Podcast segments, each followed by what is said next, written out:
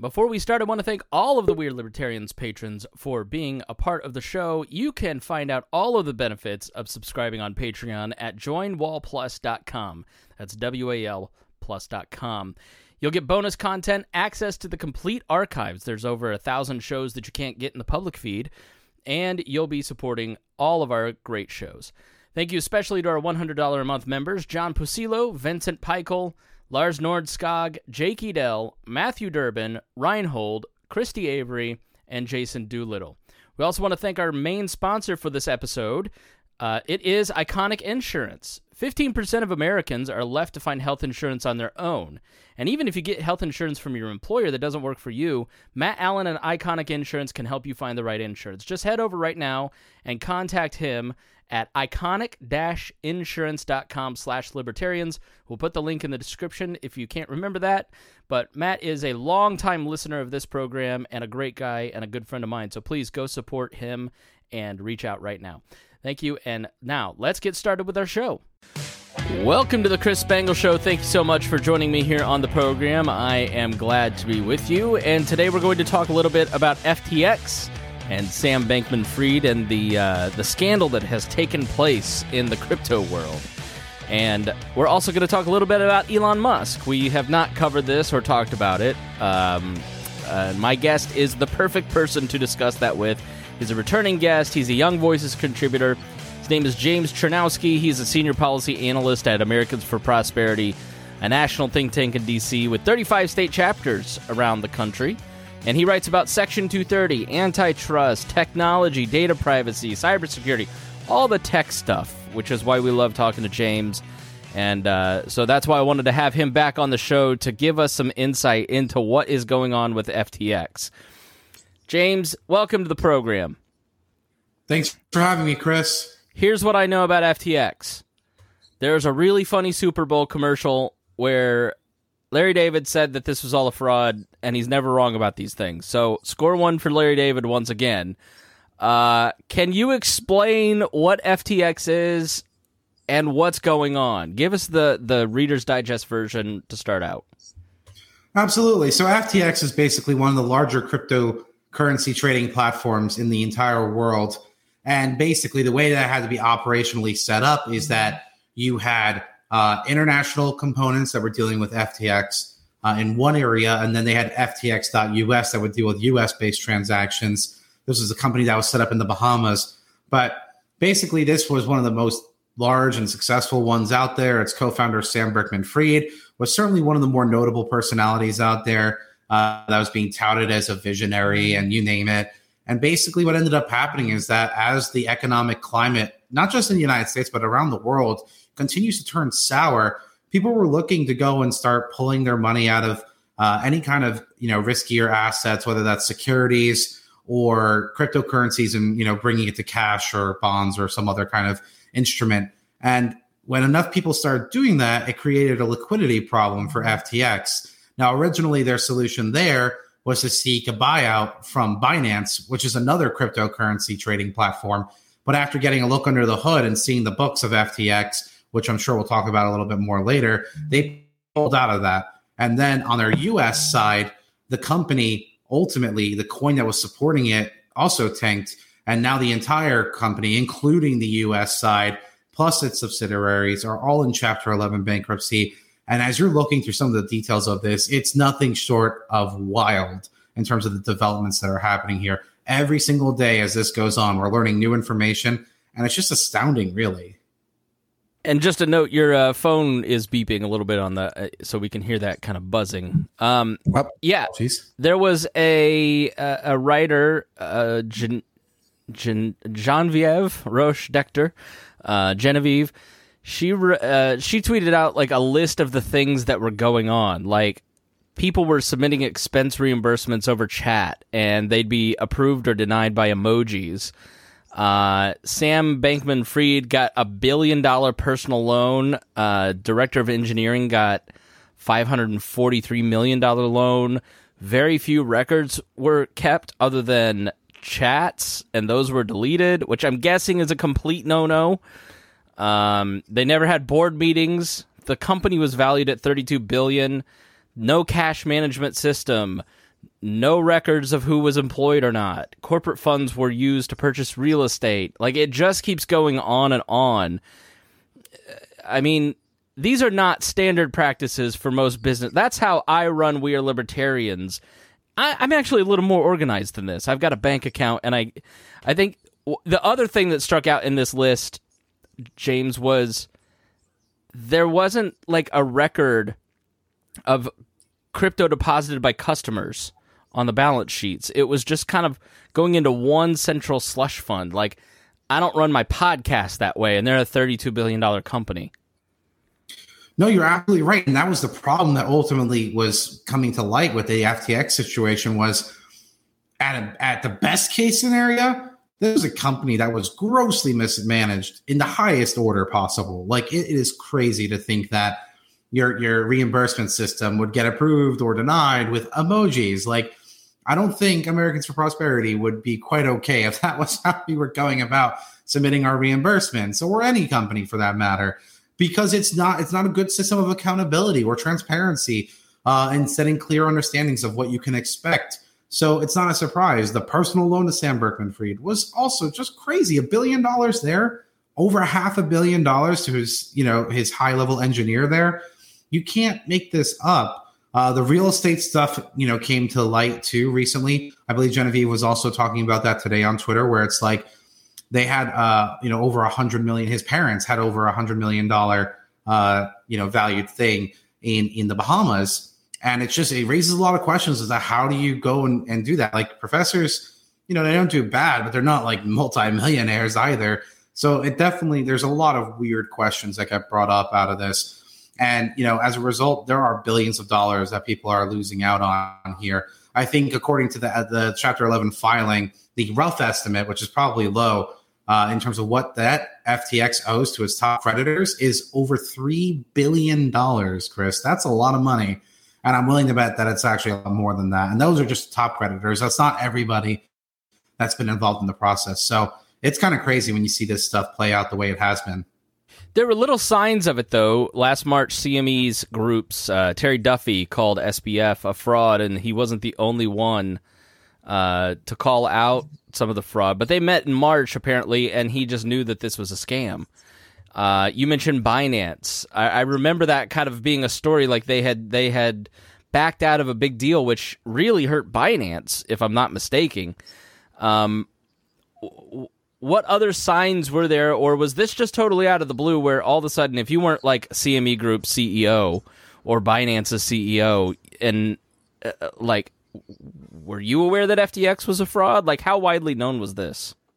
I don't think it was as widely known. I think it was more of like an in group thing. If you're in the industry and you interact with him, then maybe you get a sense for how he operates and, you know, just how genuine he is in terms of being, you know, good at operating his business and dealing with these kinds of things. Um, so in terms of, you know, the efficacy of that, you know, I think at face value from a public facing angle, kind of hard to really project that out because as far as anyone else knew, I mean, he was like one of the crypto darlings, right? I mean, this was a guy who was on TV in front of Congress testifying, major donor to a lot of political uh, candidates as well.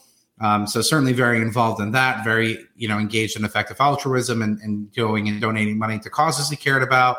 So I think the reality is is that it makes it a lot more difficult when this guy has so many different things going on at the same time.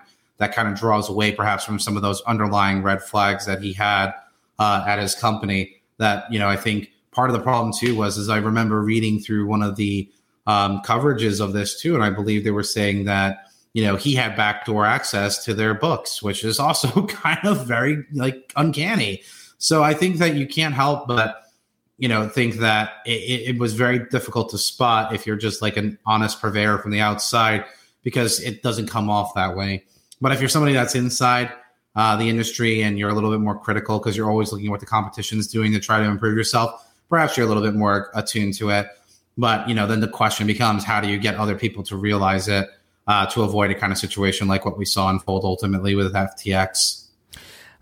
I guess there's a there, there's always been a feeling of invincibility around tech. Like it's it's always sort of felt like you know jocks had their day. Now it's the nerds' turn, uh, and which I'm all for. Uh, but if you had told me three years ago that we're questioning if Twitter will still exist in two weeks, uh, if you know, like Amazon will have lost a trillion dollars in value. Uh, Elon Musk would lose 150 billion dollars in uh, 11 months. Like it, the, Mark Zuckerberg and Meta obviously has huge issues. It, it feels like the tech bubble of invincibility's popped. You've obviously got um, uh, the, the dropout. Uh, what's her name? Elizabeth Holmes, just being sentenced yeah. to 11 years. I watched that show on Hulu.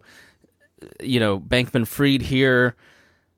It everybody kind of got a pass for a long time, but it sort of feels like chickens are coming home to roost, and and the people are starting to take a little more seriously character within these realms. It's not about how good your idea is, but you know how how well you conduct business. Uh, uh, is reality starting to kind of sink in, and the industry of technology is starting to take on the the shape of the rules of other industries? Uh, perhaps that's probably. And, and you tell me if I'm totally wrong on that. I mean, I'm you know maybe I'm just sort of viewing like I grew up loving you know uh, it's just like the whole what's that TV show on HBO you know everybody loves technology. We i'm of an age where we all wanted to like change the world and invent something new but now it just sort of feels like ugh, i'm over these people. Yeah I, I, think that you're you're i think i certainly think that there's some credence to what you're saying in terms of uh, things coming home to roost and these technology companies certainly uh, feeling the brunt force of that too. These companies have been wildly successful and they have been for many years but you know, we did just come out of a pandemic where we did go and shut down the, a lot of the country and a lot of the world uh, did for an extended period of time. So what ended up happening was is that a lot of things were facilitated through many of these technology companies online, and they saw super normal profits that they otherwise might not have seen in regular times because everything was getting facilitated through them. And they made investments accordingly to grow their businesses, and uh, it's coming home to roost for them in that sense too, because as the economic climate continues to look more sour as we're looking towards Q1 of 2023, um, these companies are making projections that you know they have to go and adjust accordingly. So we've seen workforce reductions at Meta when Elon Musk took over Twitter. He laid off over half of the force, right? Uh, Amazon laid off 10,000. FedEx laid off 10,000 or furloughed 10,000 of their workers. And then another one today just announced a layoff too. Um, and and you know when you add up all these jobs that have been laid off in the tech sector alone it adds up to over 120,000 jobs. And that's more than when the dot com bubble originally burst back in the early 2000s which i don't think people realize just how big of a deal that was back when. And these jobs they were high paying um, that we're seeing in the tech sector like notoriously that was why they were so attractive and as people are getting other jobs that aren't paying as much, I expect that we'll continue to see more pain be inflicted here. So these companies are all in the process of having to readjust to a new normal, if you will, uh, of a life removed from COVID as we get further and further away from the pandemic. Yeah, they just sort of feel like they're not invincible, and they actually do have to start making a profit. Can't just operate yeah. on a, on a loss. No, you can't do that indefinitely, right? I mean, you are what you can afford to be, and many of these companies made decisions where they ultimately could not afford that. Uh, actually, the most recent one was at uh, Disney with Bob Chapek. He got removed as CEO, and they brought back in Bob Iger um, because he was he was good and brought a lot of growth to the company, and as a result, that's why they went and brought him back. They felt like he would be better than Chapek. Um, and and again, you can't really afford that in this kind of an economy. So that's why we're going to continue to see changes like this until we see that new normal stabilize in this new economy in 2023, where you know there's possible or very real possibility of a recession when you're looking at just the sheer amount of job loss coupled with those interest rates and everything else going on. So, do you think that the the softness in the technology sector starts to kind of kill off or lessen the desire for some of the big tech regulation? I mean, I would only hope so. I would like it to be that way, just because I think that we've put so much emphasis on the technology companies to your point at, at that question where we, we make them bigger than God. We put them on a pedestal. We think that they're impervious to anything. And just in the last year alone, you know, Meta lost over 800 billion in, in, in, in, its valuation in the market cap, right? Amazon has lost money. Google is shrinking in terms of its share of the ad tech sector, right? A lot of these companies are struggling. So I think that at some in some way you can't help but think that it, it gets limited um, and some of these these uh, legislative proposals get undermined because if you were, for example, looking at one of the major antitrust bills like ICOA, uh, the American Innovation and Choice Online Act, which is sponsored by Senator Klobuchar, right? Part of the reason that bill was designed was to go explicitly after Meta.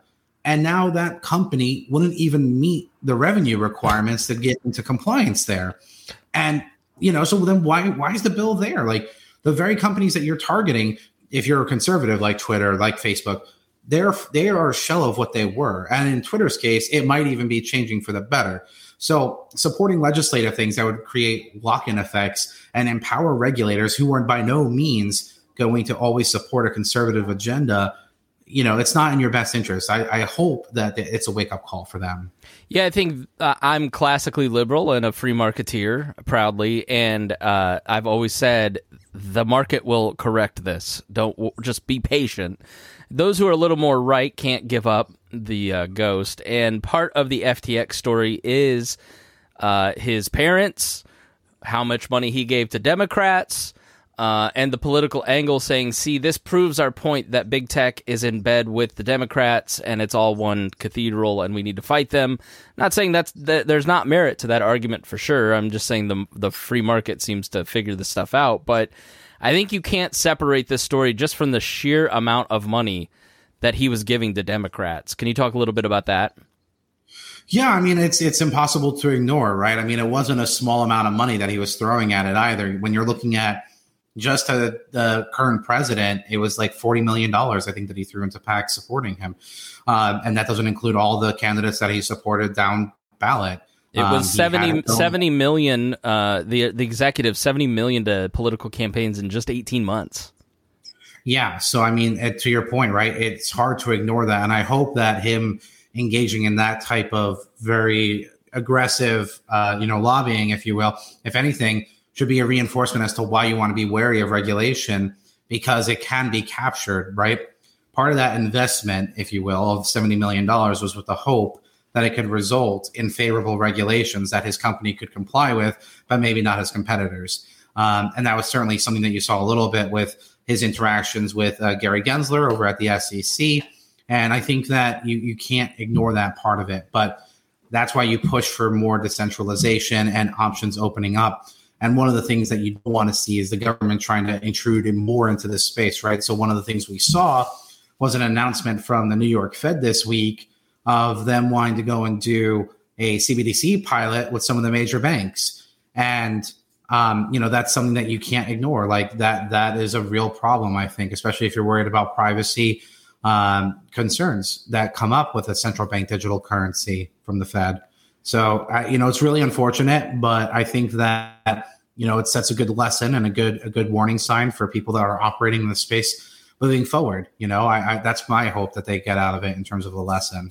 Yeah, we'll have, I'll have to have you back and maybe we can set this up after um, the talk about the digital currency issue because I think that's a huge mistake. Um, hmm. that only libertarians are going to talk about. And then 20 years from now, we'll be like, see, back in this day, I talked to James and I was right. Um, after we've done it, anyways. But uh, I think uh, another piece of this is there is, I'm not going to say a conspiracy theory. I was, I, I, it's not that I didn't believe Hunter's laptop. It's just that I was, I had the wait and see attitude. I was like, I don't know that the post would run this without having some clue, but I don't know. It feels weird. Let's wait and see. And it ended up being true. And now people like Lesley Stahl, of all people, you know, have egg on their face. Um, so I'm always a little weary of saying, well, this is just a conspiracy theory or this isn't true. But the the theory, James, is that FTX was basically laundering money for Democrats, that money was going in these relief bills to the Ukraine and was then going through FTX to Fried, who was then donating it to Democrats. And thus, the Ukrainian relief effort was coming back to the people that were passing the laws. Um, what information is there out there about this? Have you seen anything in the filings, or is the the problem with FTX is just that the, it's all too nebulous to even track that down? What have you seen on that front? Yeah, it's a great question, and I know that that certainly was one of the early popular stories that came out. Um, you know, theories that came out, rather, I should say, in light of everything going on with FTX. And the problem is that I, I at least have not seen anything uh, that would lend credence to that particular theory in question. So, you know, at least in my opinion, it doesn't hurt to be the person that's okay with sitting on the sideline and saying, wait and see, because the last thing you want to do is prop up, you know, a story that ultimately ends up being factually false or can't be corroborated in some kind of serious manner. Um, you know, similar to people that go and dunk in too early on the wrong side of the equation. You referenced like the Hunter Biden laptop story. Um, many early deniers of that are certainly people that uh, have the egg on their face now as we're looking back at it. But, you know, I'd rather be safe than sorry because I wanted to, you know, endorse something that, you know, I just can't, I don't see the evidence there for right now. So, you know, it's a nice story, but there's nothing to really corroborate it at this particular juncture, and nothing in the filings can really lend any evidence to that. So it's going to be hard to see, and it, it's just going to be something that we have to monitor looking forward. Yeah, I don't know if it's true or not, but we'll wait and see. Um, all right, let's talk about Elon Musk over at Twitter. Uh, I I think maybe we had you. I don't know if you remember. You've probably done a million interviews as well since the last time you were on, but I think you were on to talk about Twitter and social media and regulation. Boy, have things changed over at Twitter. Uh, you mentioned 50%, 88% of the workforce at Twitter has been laid off uh, in the past week. And I can't imagine that they had that much bloat that you go from 7,500 people to 800 people. And there's not going to be significant issues. I had a problem today where, you know, uh, someone sends you a Twitter link, you click it, and it says switch to the app. That doesn't work. The app took 30 seconds to load that you know I couldn't do the login on on Twitter on the browser. Like it's I saw like four little problems today with with my Twitter usage. Um do do you think that Twitter just was overbloated because I keep seeing in my mentions those people just need to go. He's just going to keep the best people. They're going to work really hard and you're not going to see a difference because tech is just full of wasting money. Or you can't lose 88 percent of your workforce and not have huge problems? Yeah, I think that again, that's a great question. I think when you're looking at Twitter, um, and Jack Dorsey even admitted as much. I think again, going back to my commentary, where the tech sector during the pandemic kind of grew a little bit too fast, probably for its own good, and there, therefore there had to be workforce reductions in general. Whether whether or not Elon Musk ultimately bought Twitter or not, there was going to have to be layoffs at Twitter obviously Elon Musk probably went a little bit farther than the board would have gone if they were still in control. Um, but those layoffs still would have happened in some degree. And Jack even acknowledged that uh, in, in his own right, and he apologized to people for doing that. Um, so it's never easy. It's never fun to see people losing their jobs. We don't want to have that happen. Um, so you know, obviously, I, I, hate that for anybody that was working at the company. Um, in terms of what the right workforce size is, I guess we're going to see 800 is certainly probably not the right number for a company that has hundreds over 100 million plus daily active users uh, that might not be you know feasible but it's probably not where it was at at over 3000 plus employees either. So elon the most important thing is that he has to go and staff up accordingly and fill those positions that he lost with people either getting laid off or resigning as a result of what he was trying to do with his remaking of twitter. So that's something that i think that we have to see. Those little things that you've mentioned they've been there uh, definitely on and off for different users. I can certainly say that. I know that I've had some of those problems too. And they're going to continue to be that way because I think Elon is more or less breaking a lot of things and learning about it in the process. Probably not the best way to go and do a $44 billion investment, but that's what he's doing. And that's fine, I guess. Um, so, like anything else, like we talked about before, we just got to preach patience and see whether or not he can go and turn this thing around. The best thing for him, ultimately, in my opinion, is for him to go and identify that CEO that he trusts that can execute that vision for him for what he wants Musk Twitter to be, um, and and empower that person to do that for him because right now he's split between SpaceX, Tesla, and Twitter, and it's just it's not manageable. Nor is it good for him. Um, so that's why I'm hoping that hopefully he can see the light here and and adjust accordingly. Yeah, and the Boring Company and the the Neuralink company. I mean, he's he's overextended, and I know people who work with Tesla people and what we're seeing in the media is what I've heard his management style to be, which is over over your shoulder to a crazy degree, crazy hours, pushing people to work harder than they might like in this environment of work life balance. Where let's take, you know, Spotify just took the whole week off last week. Um, you know, which is great. And uh, I work for an employer that gives me a lot of extra time. It's awesome. I love it. I don't know that I would want to go work for for Elon Musk. So when you say he'd staff up, not just the ideological issues of the workforce he's trying to hire, but the work life balance stuff. Like, do you? I love working from home. Will he be able to staff up? Yeah, it's a good question. I think that, you know, he's eased up on the working from home thing. I know that he had a statement that he sent in an email to people uh, at Twitter being uh, very strong on wanting to see people returning to the office uh, unless they were an exceptional worker, I believe was the phrasing that he used.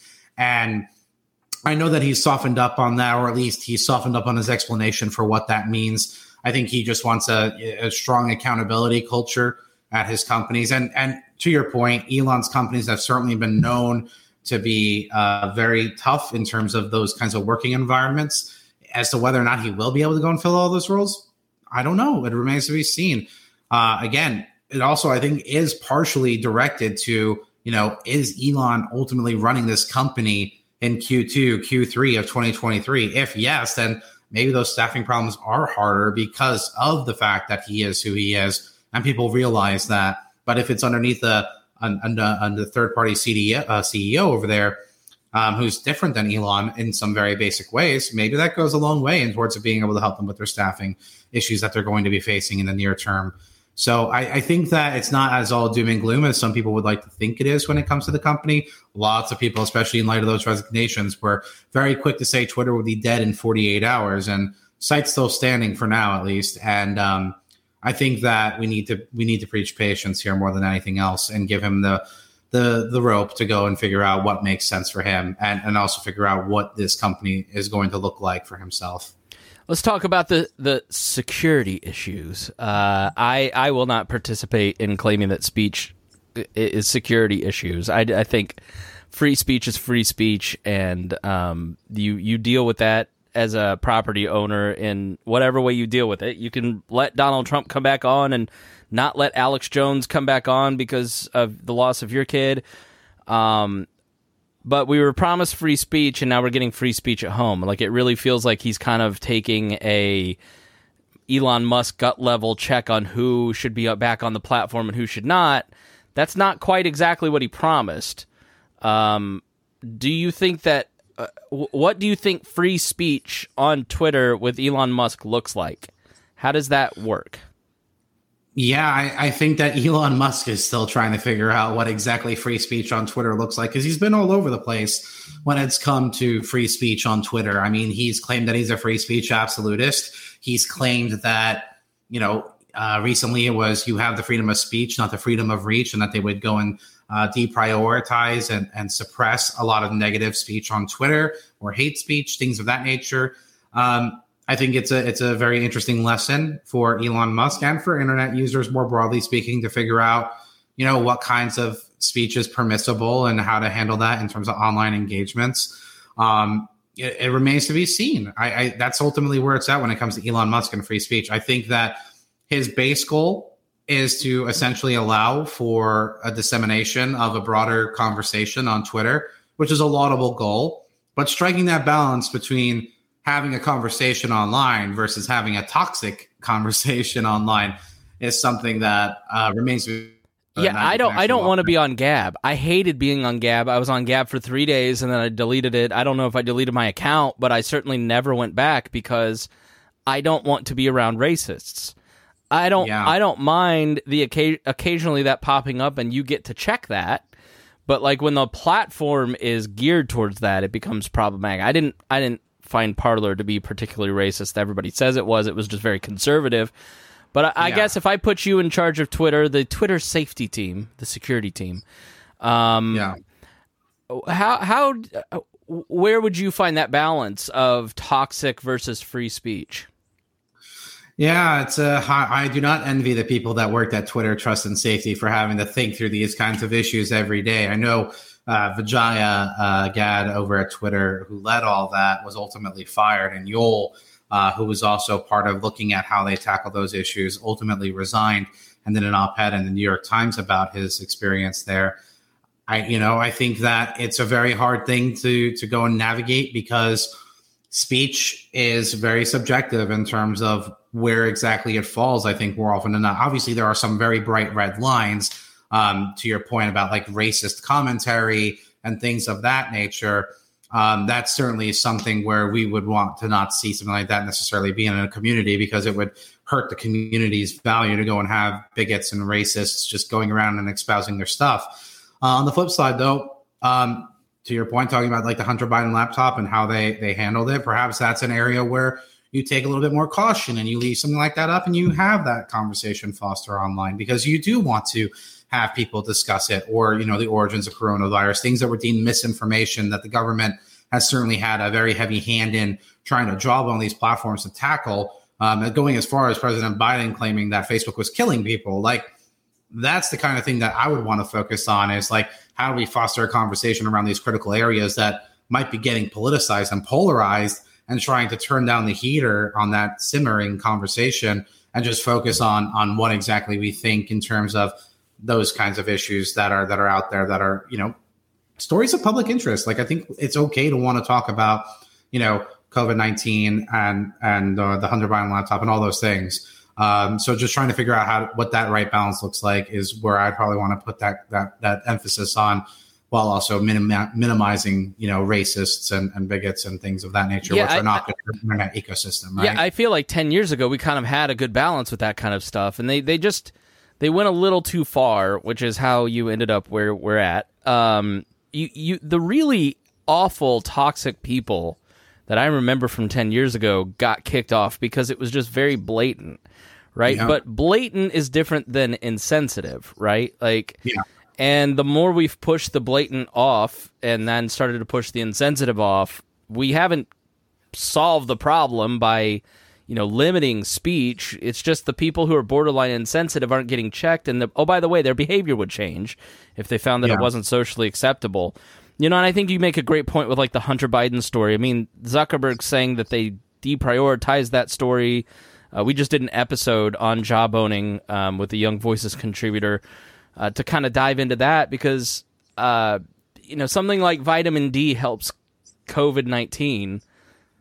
John Campbell on YouTube was talking about that in Mar- May of 2020, right? Like that that just got uh, verified. There's just been a lot of stuff, James, that these platforms have cracked down on that two years later is verified by a study. And I think it just makes people so leery because they're taking the borderline off, or even just like I had a Jeffrey Dahmer meme that I posted that said, This doesn't taste like Five Guys. And it, it got rid of my group, right? So, yeah. Insensitive, not nice, but is that really uh, worthy of killing off an entire brand?